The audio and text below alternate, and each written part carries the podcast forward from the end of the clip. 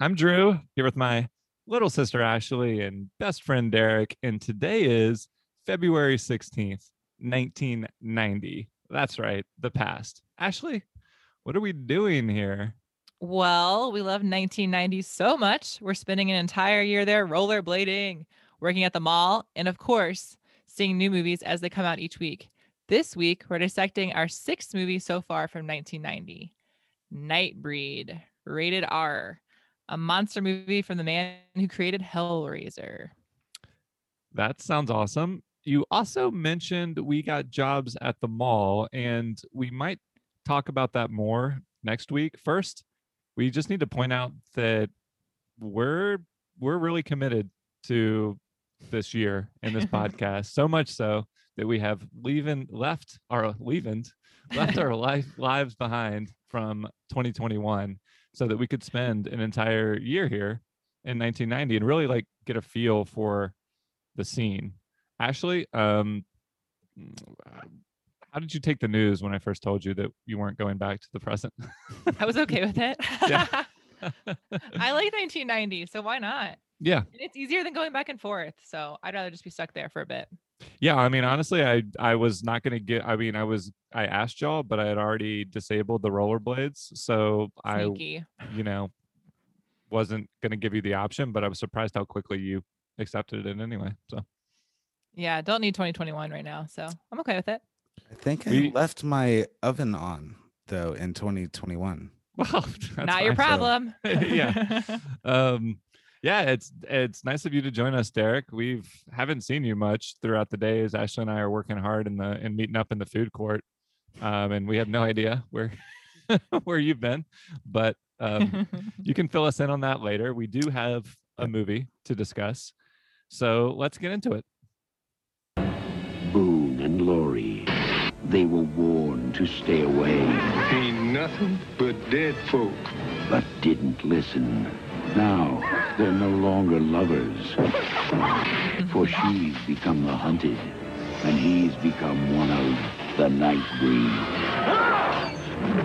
From the creator of Hellraiser, Nightbreed, rated R. Starts Friday at theaters everywhere. that was a great announcer voice Mhm. I like that guy. we should keep track of who's doing the the promos for these movies and have like our favorite our favorite ones. Oh, Um, that's a good idea. I like that. So yeah, we watched Nightbreed, a lesser known movie in Clive Barker's filmography. He's obviously most known for Hellraiser and as a horror writer, um, just like a horror icon for creating some of the most memorable characters in the genre. Um, this movie is no exception, but apparently it just kind of bombed at the box office Mhm. and just became a cult classic over over time. Um, Ashley, what was your familiarity with this movie or you know Hellraiser? No familiarity with night, no familiarity with Nightbreed, but I remember Hellraiser only because I remember like Pinhead. Yeah. But I don't. I started watching it. I went to Blockbuster last night because I wanted to do some Clive Barker, um, like research on him, and I started watching it last night. I haven't finished it yet, but it's really good. It's, Yeah. it's creepy. Um, I'm pretty impressed. So I'm excited to finish it. Yeah, I watched it as as well, and like Pinhead isn't even the most memorable like creature that they that they create of what they're called cenobites. Um, Mhm. so that the like torture demons from another dimension that gets summoned because of this puzzle box. Yeah. it, it's actually a really straightforward movie in a good in a good way. Um, I think part of what held Nightbreed back from success must have been how it's trying to do so much. It's trying to create a very elaborate fantasy world and and you know like establish 20 different monster characters in in one movie uh, whereas hellraiser kept it pretty clean and simple Mhm. um so yeah this was my first experience with nightbreed and i went to hollywood video and rented Oh. hellraiser and watched the whole thing we could have Um, saved like a dollar fifty. yeah i mean i don't know why um we didn't we just watch it together but uh, That's okay. nonetheless um we, we did our own thing it's it's awesome i can't believe that i didn't really hold it in the same uh esteem as nightmare on elm street or friday the 13th or halloween it's it's easily as cool from like a character design standpoint, from a story standpoint, as any of those uh movies. And it's like just a little more darker and twisted. Um, Mhm. you know, and Freddy's so campy, which is the fun, but this is like yeah, the Hellraiser creatures are straight up night out of your, you know, yeah, they're nightmares. terrifying. Derek, what about you? No background. I do remember though seeing uh Candyman, which apparently is from the same Oof. director, yeah. Yep. Jordan Peele, um, I don't know if he directed it or just produced it. There was a new Candyman supposed to come out this last October, um, in 2020. Um, so we'll see if we get to see that if we can ever find our way back to the present. Um, I, I guess we should jump into our favorite parts of Nightbreed. people. I- I'm like you, that's why I'm here. Shut the fuck up. You're meat. If we eat him, we break the law. It's true. Everything's true. God's an astronaut. Oz is over the rainbow. And Midian's where the monsters live. Yeah, such a good. Oh he has God. such a good voice. yeah i want to rewatch it um so we have to talk first about the monsters. I mean this is a monster movie through and through. We'll kind of talk about what genres this falls into in a bit but ashley what did you think of the monster design and the practical effects just like used throughout this movie?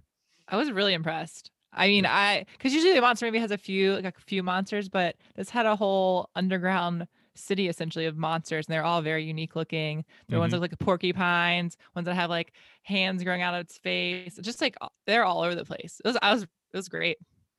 Yeah, they're they're mostly creepy, but there's a range of like they're not all supposed to be mean or like Mhm. there's a range of different personality types represented. It's a not so subtle um theme of the of the movie that the these monsters are like outcast people that have been outcast from society and you know mistreated and and haven't really like had been given a fair chance um sometimes for good reason and sometimes for you know just just that's it's just a lot of people get fucked over by by society.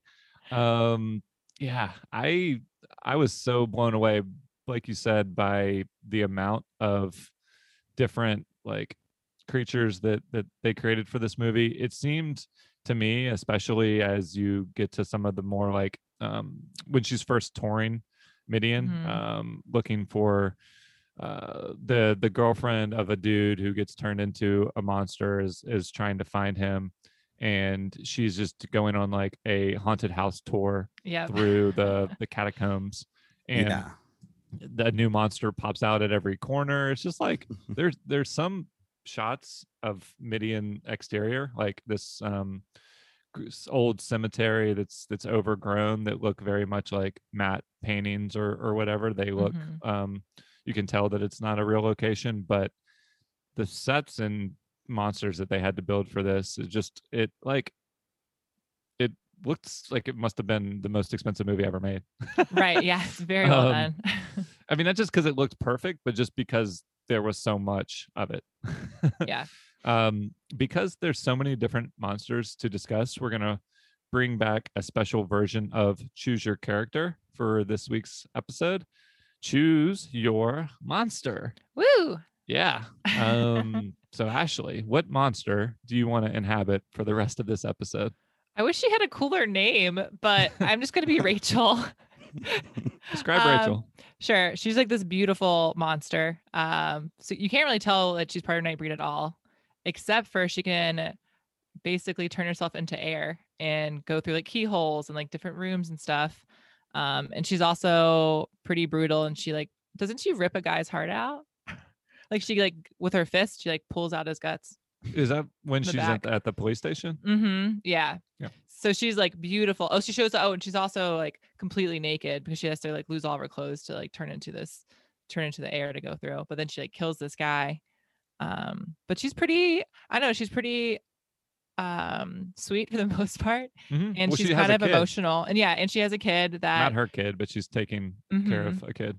She's like the mother of the nightbreed um essentially and at one point she even says which i think is i don't know i think she's really sweet she's talking to lori who is the girlfriend of the guy who just turns into a nightbreed and she just says um to be able to fly to be smoke or a wolf to know the night and live in it forever that's not so bad. You call us monsters but when you dream you dream of flying and changing and living without death. You envy us and what you envy. And then lori responds we destroy. Yeah. There you go. There's the it's theme so of the good. movie. Yeah. it's so good. So the good. people are the real monsters. Dun, Mhm. dun, dun. Yep. Um, excellent choice. Um, Derek, do you want to pick yours? Yeah. Uh Shuna Sassi, the porcupine flinging or porcupine needle flinging uh female character. She was pretty cool. And that just kind of I don't know, stuck out to me. I thought well, stuck out literally. Um, I th- I thought what was funny about that scene was she's like kind of seductively Mhm. um, trying to lure these police officers. Once the once the entire police force of Canada descends on Midian to try to blow up, literally blow up their their uh, home, um, she's like surrounded by three police officers and like slinks into a dark corner, and she shoots one poison um, prick uh, Mhm. at at one of the At cops a prick. yeah yeah and it and it um immobilizes him and pretty much kills him right away and then she then she unleashes like a dozen of them into the next Mhm. person for for good measure yeah. And she um, kind of like balls up and like the quills shoot out and just like Yeah. shoot up all over him and then he dies. yeah Pretty exactly cool. um overquill you might call it um you might. yeah. So for for my character i'm gonna go with the dude um you heard in the clip peloquin. He's red. He's evil. Um he looks like a close to a classic representation of the devil. Mhm. um i mean the the skin the red skin is is a big giveaway there. He's got an awesome voice and he likes to call humans meat. Yeah. Fuck the wall i want meat. Yeah. It's the best. um yeah and he just gives as you heard in that that opening clip he gives some really philosophical nuggets in in are interweaved with his menacing like his menacing threats. So um cool. Well we've got our characters. Um we'll see how that factors in to the rest of the discussion. Ashley i wanted to figure out like where this movie fits in the continuum between fantasy and horror um obviously it's mixing both um but the the main like villain of the movie um is a man who's not a monster he's a um not a literal monster he's a Mhm. psychologist who is a um serial killer Yep. he wears a um basically the mask from batman begins this the scarecrow mask hmm um, well, I guess it's from a lot of scarecrow things. yeah. Um, so he's basically creating a monster character, but he is a man, which feeds into that theme. I don't know. So there was slasher, and then as we've talked about, all these like this whole other world of Midian with the monsters. Did you see this as a fantasy movie um, or a horror movie? Well, it's kind of tricky. So it started off as horror, and so I was like, Yeah. "Oh, the serial killer! Like this is gonna be like the main storyline," and then it goes in this like whole fantastic world. So I don't even. I mean, I'm gonna say it's more of a fantasy just because of all the creatures and like uh, the whole world that they develop. Um, and then it just has aspects of horror. But Clive Barker says that his like type, um, he's not like your standard horror writer. So he coined the term. He's a fabulist, Mm. which is a genre he Mm. created for himself that says he stems from folklore, fairy tales, and scripture. Nice. So based on that, I would say it's more of a fantasy with like a horror aspect. But yeah and and obviously we don't have to pigeonhole it into into one thing what I, I thought was so cool about the movie is that it really leaned into both i mean Yeah. usually if it's a fan if it feels like more of a fantasy movie um like some of the ones we might we might talk about in our our discussion of monster movie col- collections of monsters from movies past um they feel s- like they hit all the fantasy beats. This one, because it had the serial killer, working in parallel to the monster movie. Um, I thought that added a fresh a fresh spin on it. I would venture that part of the reason it didn't become a huge hit is because it was hard to market it, hard to uh, give audiences a clear expectation of of what was going on. And frankly, I mean, to be fair, even though I loved um, many aspects of the movie, just from a story plot standpoint, Yeah. it was uneven Mhm. Oh, for um, sure. compared to like Hellraiser, which is, you know, dude comes back to life and he's being hunted by pain torture beings from another dimension. I guess that doesn't Pain sound monsters. straightforward. Yeah.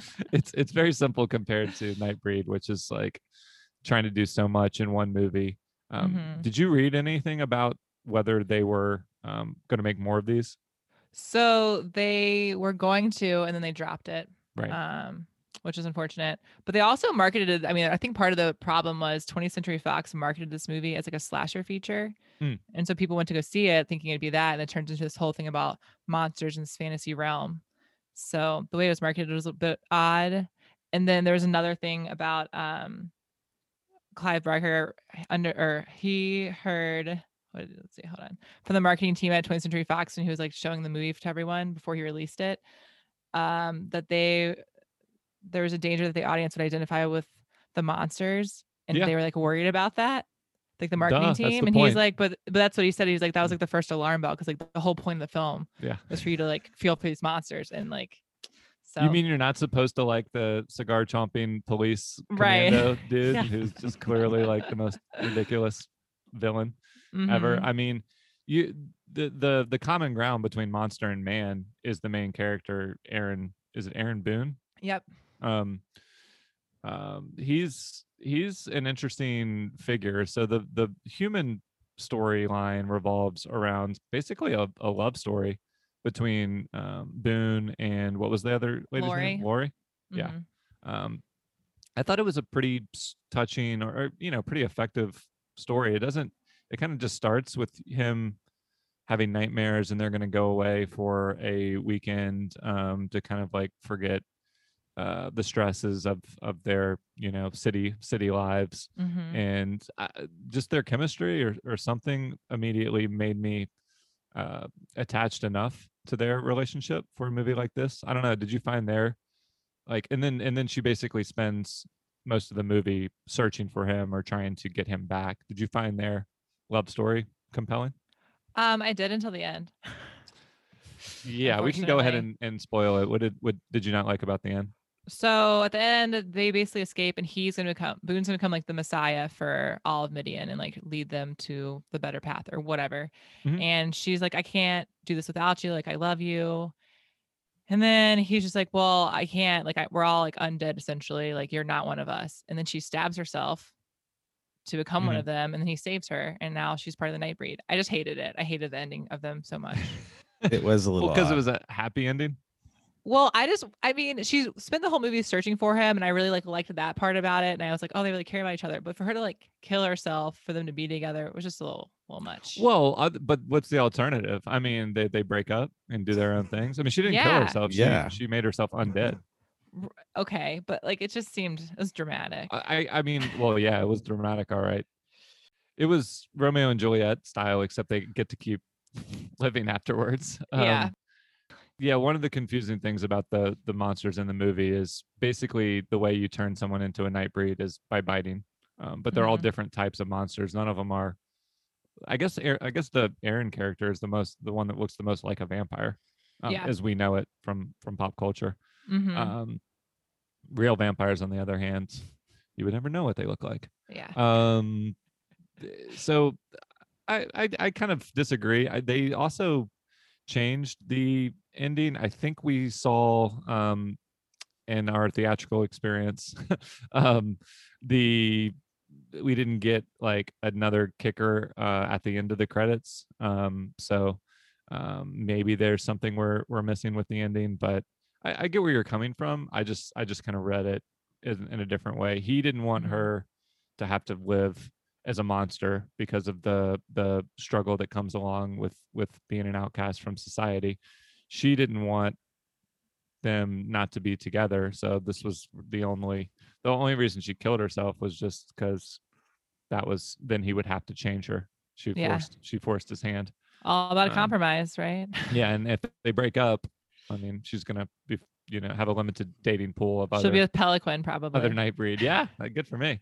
Um, Clive Barker's movies um, are also known for their uh, somewhat horniness. Um, Mhm. Hellraiser being popular in the BDSM community, the leather, the hooks, the um, restraints. This movie didn't go as far um, into that as as as others, but it was interesting when they reunited at the police station. They're about to have sex rather than go save the day or whatever. yeah. And uh, your character or one of the other characters is like, uh, "Guys, we gotta go. We gotta go save this whole place where you Yeah. belong now. So let's just Yeah. wrap it up. Um, we have a clip here, Derek, that I don't remember what it is. So let's play that. But it was all Or leading me here. I was born to destroy Boone and the breed together. Hmm. You're crazy. No, I'm death. Plain and simple. Say it!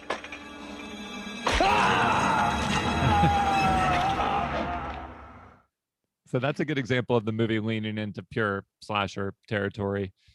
Interestingly, David Cronenberg plays Mhm. the um psycho- the the killer psychologist, and um, he's most known as a film director uh, for The Fly, and a bunch of a bunch of like practical History- effects. History of Violence, right? Yeah, history of violence. That one's really good. Um, last movie ever to come out on VHS, by the way. Oh, Um, so he, yeah, he was good, and the movie can be. I mean, it's not. It's not really ever scary, is it? no. Or is it? Yeah. I thought, well, the very beginning Yeah, the beginning. where you see Dr. sure. Decker kill that family. Oh yeah, scary. that's true. But then after that, no. But that very beginning, I was like, oh no, like, this is like a horror, like terrifying movie. Yeah. But Yeah, I don't that. blame the studio for. I mean, or the marketing department for having to pick one or the other. To, you know, you can't market uh, when you're factoring in commercial considerations. Uh, everything else is out the window. But anyway, from just a movie standpoint, I, I thought mixing the two was was a really cool, um, unique experience. Let's talk about just kind of the final showdown um, before before we uh, move on. Ashley, did you like the climax of the movie, the action climax? yeah, it was like Yeah. nonstop action of like monsters fighting the police force for it seemed like 30 minutes. Yeah, that's where I was like, this. The, I said it earlier, but that's where I was like, this has to be the most expensive movie made to this point. Mhm. Um, coincidentally, we will be watching uh, the most expensive movie ever made later this year, which I'm very excited for. But I won't. I won't spoil that. I will say, it features an actor who um, uh, was named after a puppy that you recently fostered. So. Oh, there you go. Yeah, so no that's a hint turtles. for you, but not for anyone else. Yeah. but yeah, so this movie had an actual budget of what, like 11 million, Mhm. which is not a lot. So they did an insane amount of of work and labor to get this many monsters and this much action on Yeah. the screen for that budget. Um, even though uh, it would not be a hit, unfortunately. Um, you certainly get your money's worth in the view in one viewing experience. Um, but yeah, I I thought that the the sequence where basically everybody in town it it it's when you know you're supposed to empathize with the monsters more than the humans because they round up all the like most redneck type people from yeah. from the town and you know they're the they're led by this sheriff who is just comically like an over the top uh militant like Mhm. bad dude and so yeah there's no way at that point that you're going to be cheering for the the like faceless horde when you have like a relationship to the monsters Mhm. um they do unleash what are the monsters they unleash from like a a, a underground cell called the breakers, the um berserkers. Berserkers. Berserkers. yeah. They Yeah. were nuts looking. yeah, there are monsters that you clearly don't want to fuck with, and then there Yeah. are ones like Rachel who are more, you know, have more have a more of a traditional human side. Yeah. um, or you know, again, we use the word human, but the movie is kind of pointing out that there's a lot of variance and goodness in humans as well. hmm So, yeah, I don't know. I I I love this movie overall. Um, un, uneven at times, Yeah. but real fun. Um, it's making me inspired to go back through uh, more Clive Barker material. Um, I even kind of want to read some of the stories that that he wrote because it's clear you can only do so much in a movie. It's not they don't have the scope of Lord of the Rings, um, even though this is a million times better, um, or or Harry Potter. But you can. I would be curious to see the world building in like the the you know you have an infinite budget when you're on the page, so I Mhm. would be curious to see kind of like uh, the pure uh, story version of of some of his stuff. Yeah. Um, do you have anything else to say about this movie? I really liked it. I Yeah. was impressed. That's it. cool. Um, let's take a quick break from our discussion of Nightbreed while we tune our dials to NR90 for new release radio.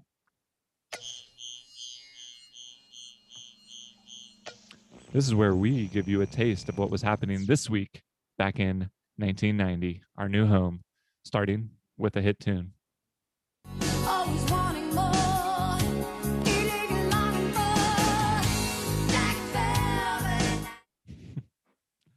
So the song you just heard was Black Velvet by Alannah Myles, up eight spots to number 20 on the Billboard Top 100 for the week of February 16th, 1990. Ashley, what's happening in news or pop culture this week? Well, February. Oh, oh, okay. Sorry. we have a new heavyweight boxing champion. Here's the call.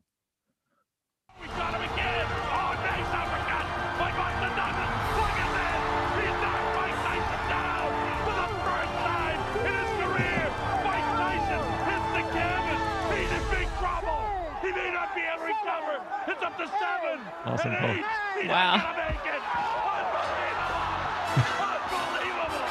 Unbelievable! God, it's like we were there. Oh my gosh, it's so intense. Heavyweight champion of the world! So, in a huge upset, James Buster Douglas KOs Mike Tyson in the 10th round in Tokyo, Japan to win the world heavy heavyweight boxing title. Yeah, this was huge. I mean, watching people at the mall react to it, um, everyone's all hyped up on the streets. Um, Mike Tyson was like at the top of his, the height of his powers uh, right about now. As they said in the clip, he had never even been knocked down. He was just like an unstoppable um, boxing machine. And yeah, Buster Douglas knocked him down and he wasn't able to get back up. Yep, so see you later. So all monsters, or yeah, I guess I, ca- it's, I guess it's okay to call Mike Tyson a He monster. wouldn't mind. Yeah, sure. um, all monsters can uh, be overtaken by the right uh, combination of uppercuts and and, and other boxing moves. That's the only one you know. Yeah. Um, what? How's the box office doing? Did this oh, one make the the boxing office. Yeah. Oh, So, driving Miss Daisy still still holding on. still hanging on to the number one spot. Um, our movie from our movie from last week, Hard to Kill, number two. Um, oh, okay. yeah. So we've got Nightbreed coming in uh, down at number six. So All right. as we alluded to, it isn't going to be as big of a hit as we would have liked and as the financiers would have liked, um, and everyone involved, I'm sure. But yeah, it wasn't like um, non-existent at the box office, so it just couldn't topple a terrible Steven Seagal movie somehow. Yeah, that's weird. so anyway that just goes to show you like a lot of what we talked about last week the random appeal of steven seagal um, in that week you know in the context of 1990 versus today like you know today is also 1990 but people in back in 2021 like would have no no use for steven seagal whereas i think they would appreciate nightbreed so Mhm. Anyway, I think it's time for our favorite segment of NR90 Rank the blank. Pew pew pew.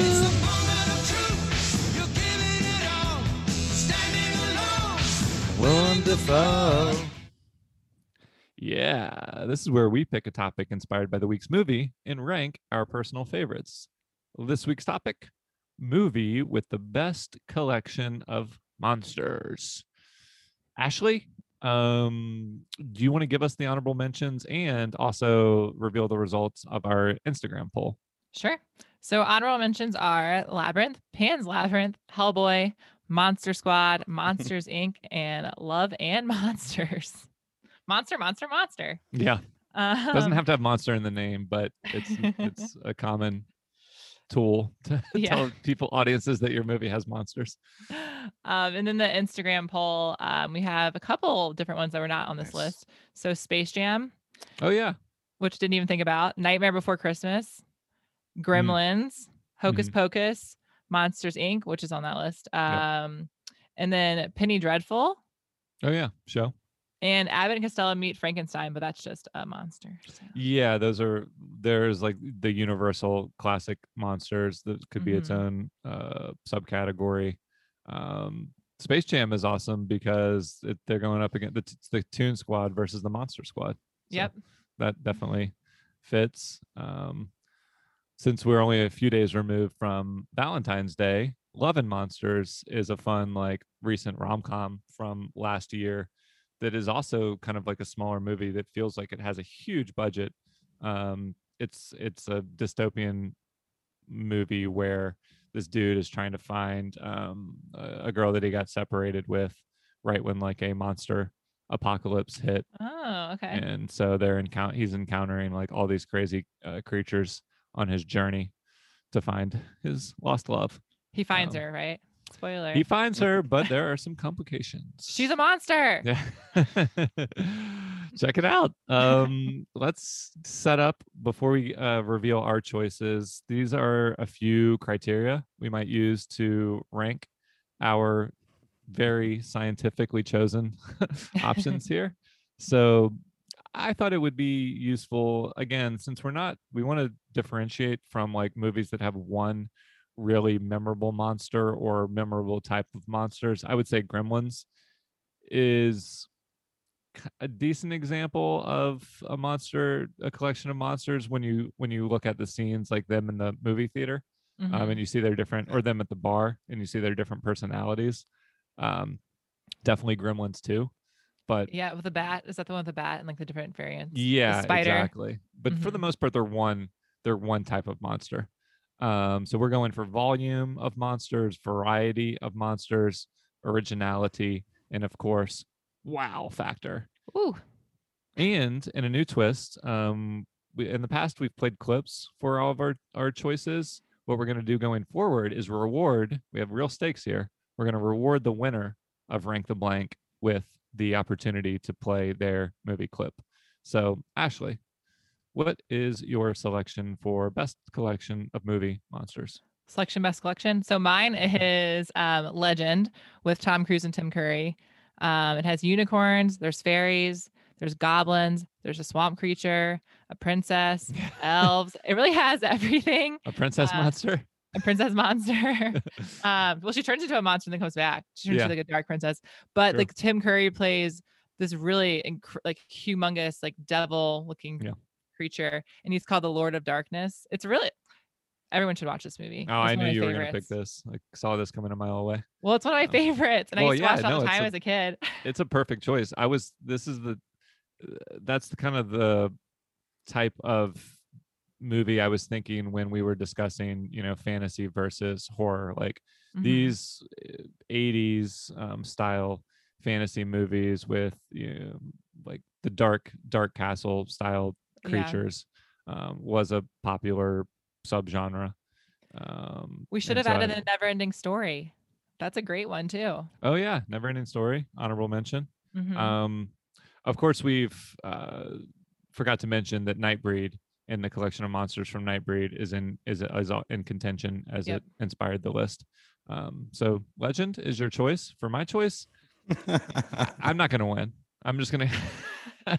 wow. okay. I all the all the really good choices. I felt like I didn't have a honest personal connection to movies like Monster Squad, um, Little Monsters. Like I know of those movies, um, and those are or even Pan's Labyrinth or something, which I only recently saw uh, since moving to Portland. Like I wanted to pick something like I always try to do for this category that feels unique to me. So I'm going with the recent film Annihilation, um, book adaptation where there's like this um, off limits zone that has developed, and they're sending in a team of scientists to figure out what's going on in like Area X, I think it's called, Mhm. um, led by Natalie Portman and and some other all female um, scientists actors.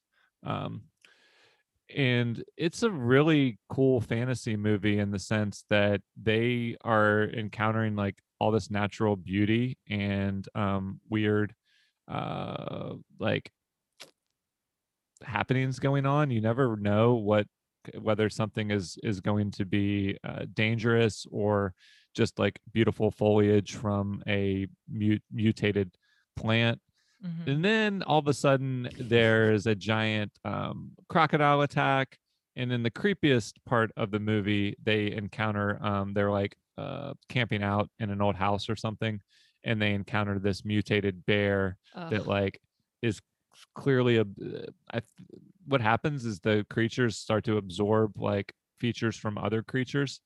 And so the bear is kind of like in this very hoarse creepy voice talking like a like a human and um Yeah.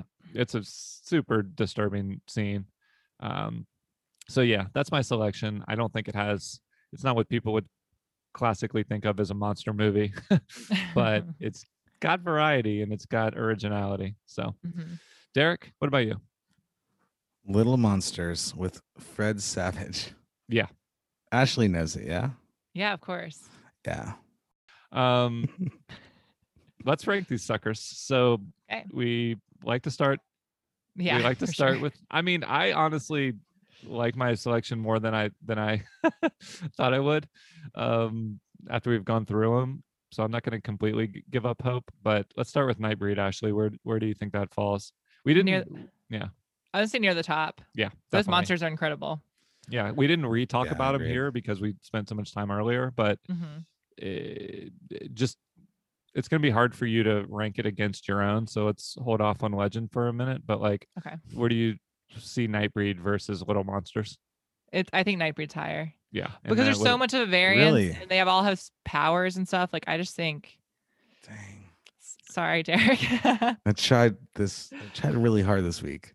i mean yours is a great choice Yeah, yours I is just really think good. nightbreed is honestly i think nightbreed Nightbreed is, my is really good. top though. choice Yeah. i mean legend is if eh, i guess actually the only fair way to do this would be to take if you were trying to take your like personal attachment out of it and just Mhm. looking at them equally which one do you think has you know more Prob- interesting monsters Probably. Oh, I actually might still say legend because they have like unicorns and like actual like animal like Yeah. monsters as well. Um, and they have like fairies that are flying and like little creatures. Like it's a more. There's a little bit more variance than the monsters in Nightbreed, but fair you you also spend pretty much the whole time in the the uh, the fantasy w- world you yep. know as we talked about nightbreed's trying to do a lot of things there'll be stretches of the movie where you're not even around the monsters so mhm. i think okay it's i'm guessing the legend is going to be number number one Wait, um what? I thought it's Nightbreed Nightbreed one. And then Mm, Ashley's second. no, I think I'm first. Ah shoot. Only because yeah, you're in the fancy world the entire time. And I don't know if you've watched Legend recently, but the set for Legend is incredible too. Yeah. Okay. it's a more immersive Mhm. um i mean the set for midian is cool and and but but yeah it's just like it's like half the movie versus the whole movie so Yep. Okay, Legend one, Nightbreed two, now Little Monsters versus Annihilation. Uh, Ashley. Don't I don't know. Um, oof. I didn't even like Annihilation, but I'll take that out of it. But gotta remember what this category it's just is. best best collection No. I know, I know. I was just saying. I didn't. I was just like everyone Crocodile, know. the bear, the monster plants. Drew, Drew, you I call think- it. You know what? You know the I answer. think I think Derek should be Drew's. Yeah. In my I think but- y'all are being very simple-minded. No offense. No offense taken. It's fine. I don't know. I mean, I just I have to rewatch Little Monsters. I don't remember all of them, and I watched Right. Annihilation more recently. So I mean, I think on uh, for trying to win. originality value, I win. Yeah, you know what? With Actually, Little voice, but- Monsters will be fourth, fourth place.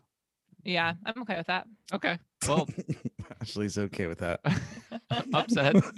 um, Ashley wins our first um, rank the blank where there's a reward. I won last week too. Yeah, but we're starting fresh. We live here Okay. now. We're in rank the blank. We're in in our radio permanently. um, uh, She let's, Play let's my hear clip. clip. Whoop Hopefully whoop. it's worth it. It's not. A powerful spell. Do something. Only you can answer this riddle. Jack, we have a promise. So this is basically What a clip. well, it's hard to it's hard to find a clip from that movie, and they usually speak um in poems too, so it's kind of Yeah. interesting. But um, it's basically the elf explaining to Jack that in order to get Princess Lily back, he has to like find her from the the Lord of Darkness because they cut off the unicorn's horn and they have to put it back on. It's Right. pretty nuts. So never cut off a unicorn horn. I know, don't do that. Destroyed the whole fairyland. So Your yeah, meat. Um, I want to hear more peloquin. I want to hear more peloquin clips. like every clip. clips. Yeah.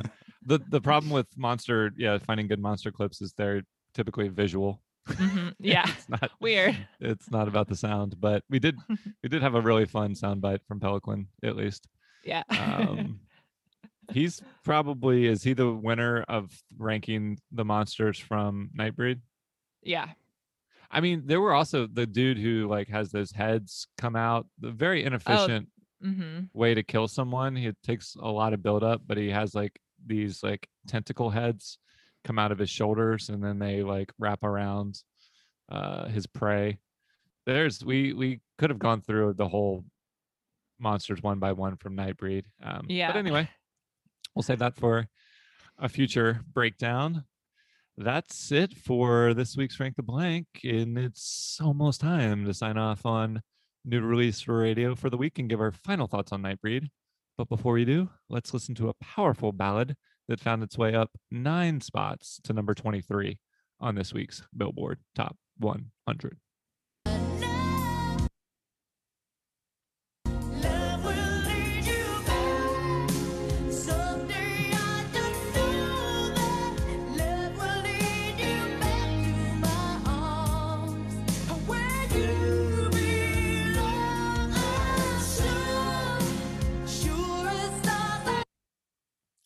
That was getting into Taylor, that. Taylor Dayne with Love Will Lead You Back. I don't think we've heard the last of that one. Now, back to our feature presentation.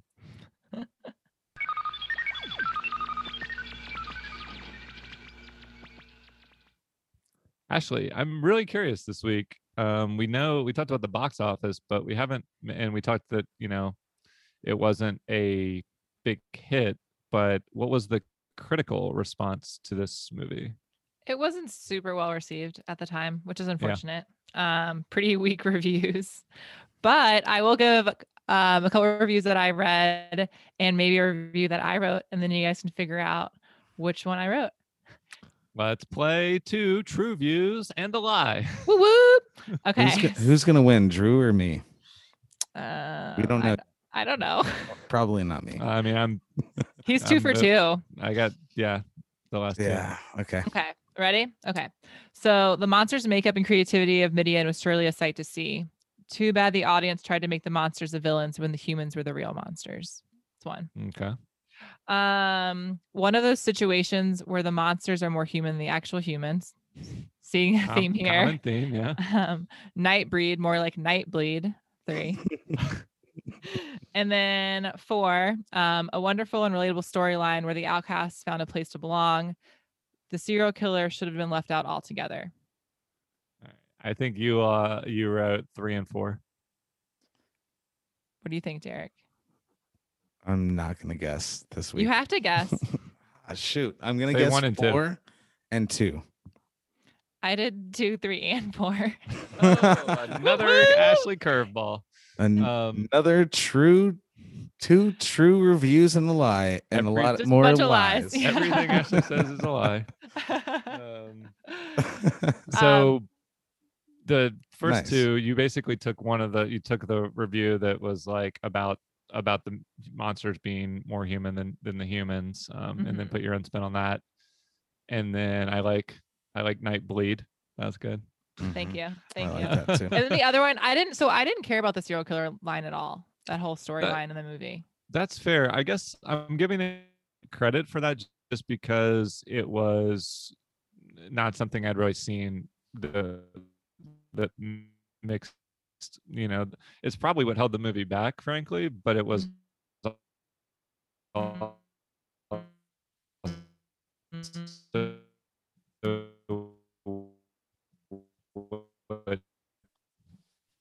fantasy The one movie ended up. Oh, if I could re- do this movie, I would just take out the serial killer. Like I One- just didn't really.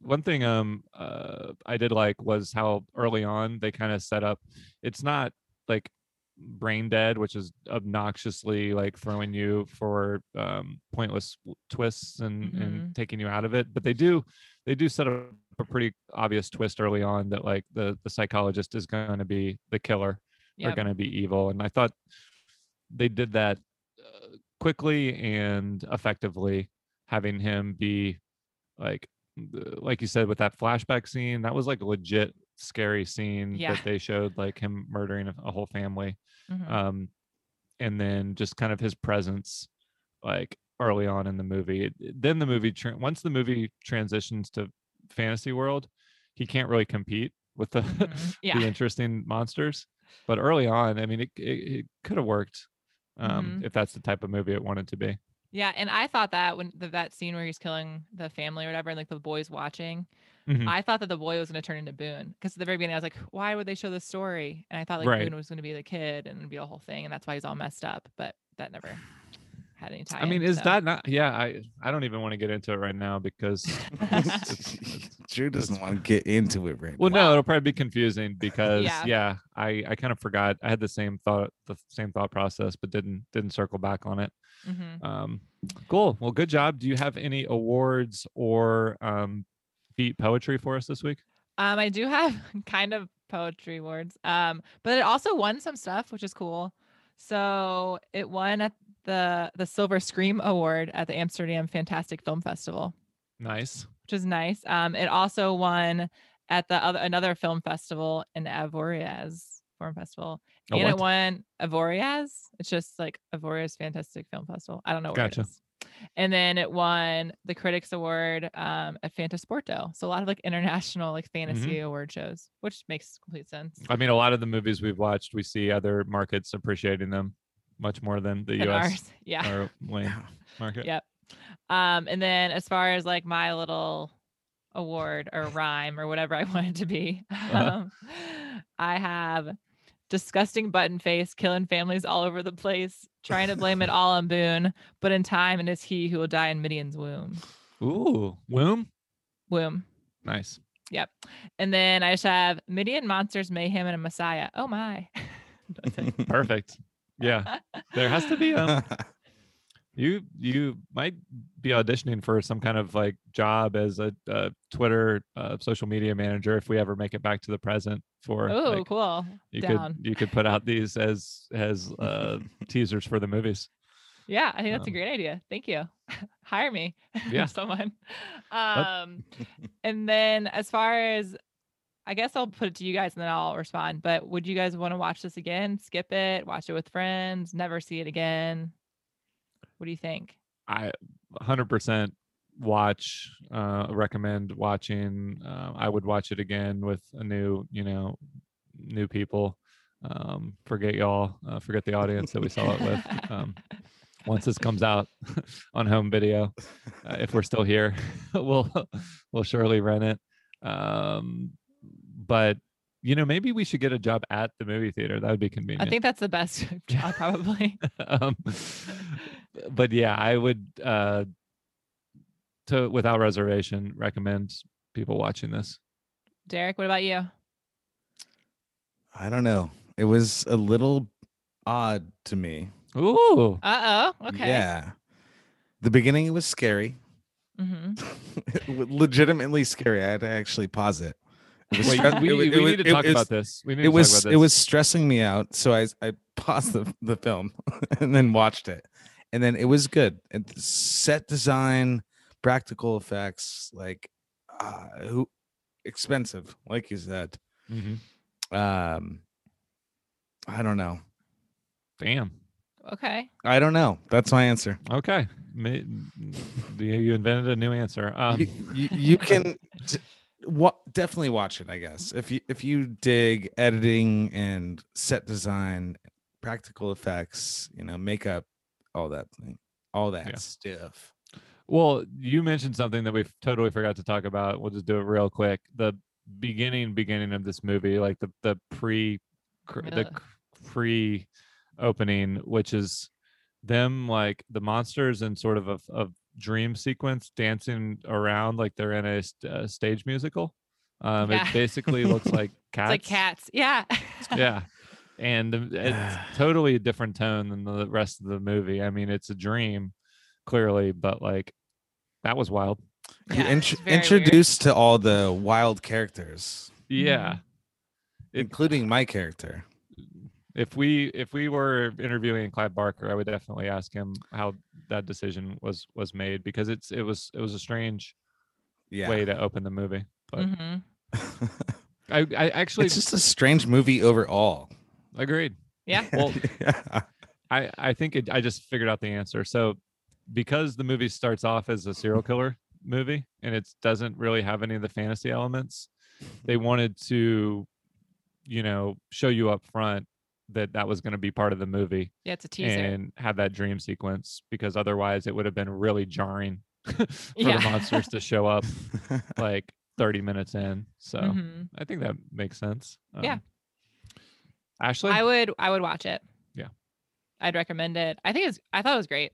I really enjoyed it. So. yeah i mean i'm not gonna lie there was a, there were lulls and there were Mhm. you know things that didn't work but But just to see the monsters in general, like if you just want to like fast forward it to like the mid, it's just really cool. So. Yeah. just watch little monsters And or, Legend, or annihilation yeah not Annihilation. any movie um watch the beach great great movie um Leo. so on a scale of 1 to 90 how 90s is nightbreed based on music wardrobe actors and of course 90s tropes um i feel like uh, we have to say this every time this this had like 80s fantasy tropes Mhm. and practical effects one thing that i thought was maybe specific to the 90s was this kind of movement that humans are bastards um, as your review touched on Mhm. um, so it has that going on but in the other categories pretty high marks yeah. um, Uh, and they even have like a little performance on stage, very 90s. mhm. oh that's right oh man so lori the the lori character is a musician Mhm. and yeah all randomly in the middle of the movie there's a basically a full length performance of one of her songs it's not very good No, it's not. i mean it's it should be it's good not It- bad no it's just It's- very it's, generic it's def- yeah it's definitely Mhm. not good but it's not bad um, at least it gives her like a little moment to uh, take center stage literally. Yeah. um so our most 90s movie so far is hard to kill um from last week 73 out of 90 so it's not um we've only watched six movies now from from 1990 so it's not like we've hit the the most 90s ones yet. This one probably our most 90s we probably have a new leader huh? There's no Steven Seagal in it, though. that's true. Um i i keep forgetting to look up the um the main actor what what's that guy's name well, he plays Aaron Boone, but I don't know what his name is. And her Uh, name's like Anna Anne Bobby. Is the girl. Craig Sheffer. What is he known for? A river runs through it. Some kind of wonderful the program. So I think he's a. I mean, he's not Steven Seagal. He didn't have like one oh duh. I know him from as Dan from One Tree Hill. That's what, oh duh. well, I knew like I knew he looked super familiar. He was a he was a hunk In, this this, movie? right? Yeah. Uh, I don't know. You're kind Mm. I don't think so.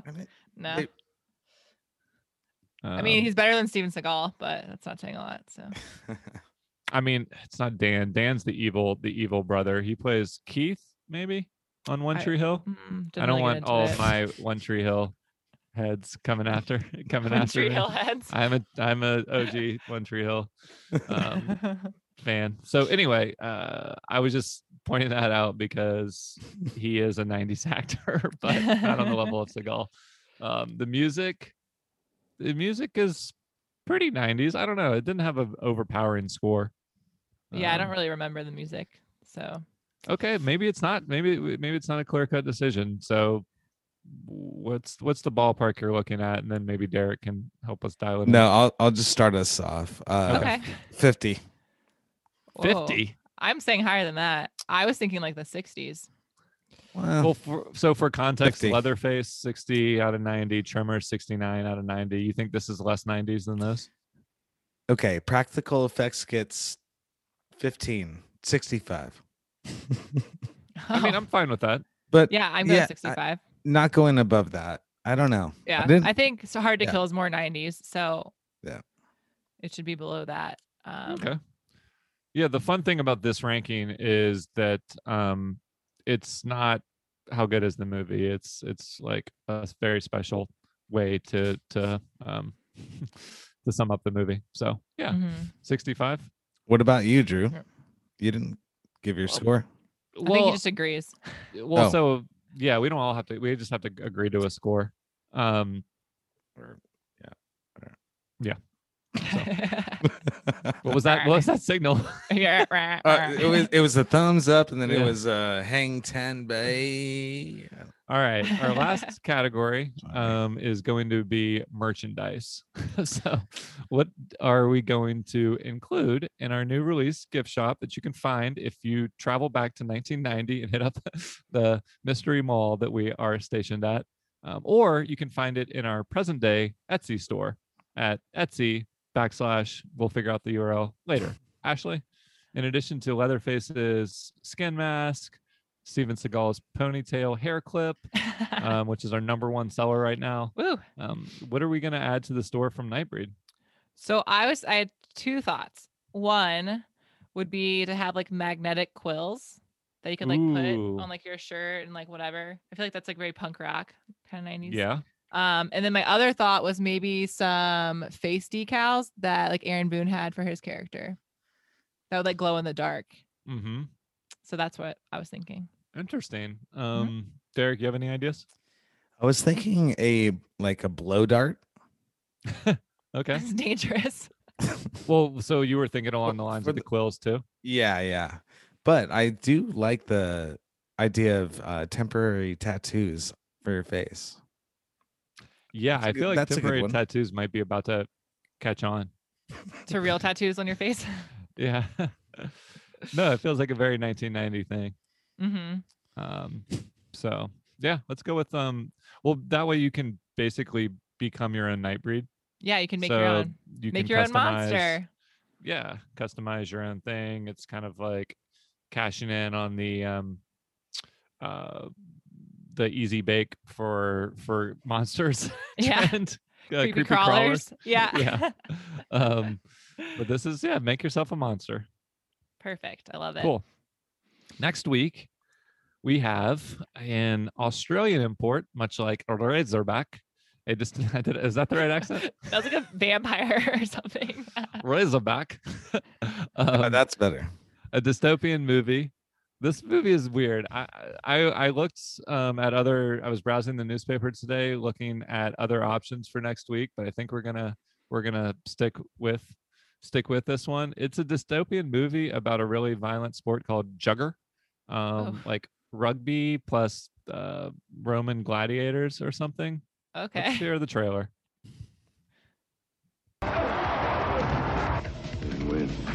The Blood of Heroes, starring Rutger Hauer of The Hitcher and Blade Runner, Joan Chen of The Last Emperor, and Vincent D'Onofrio of Full Metal Jacket.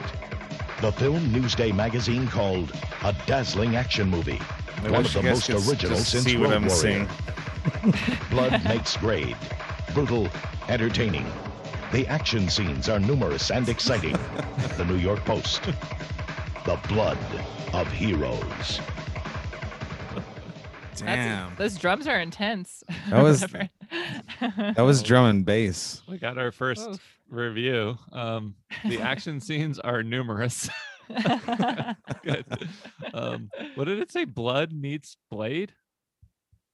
I don't know. Blood meets grade. I was distracted by all like the drums in the background. Yeah.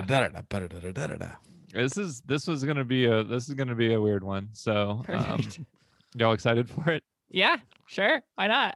I mean, we're stuck in the '90s, so might as well watch it. What else yeah. are we gonna do? Um, we're gonna have to hunt down a theater that's that's showing this, but we'll we'll make it happen. You can subscribe to the podcast by searching new release on Spotify or Apple or anywhere else you get podcasts. That's Uh, a wrap. That's a wrap. it's a Says wrap. Derek. Take us out. now it's M70.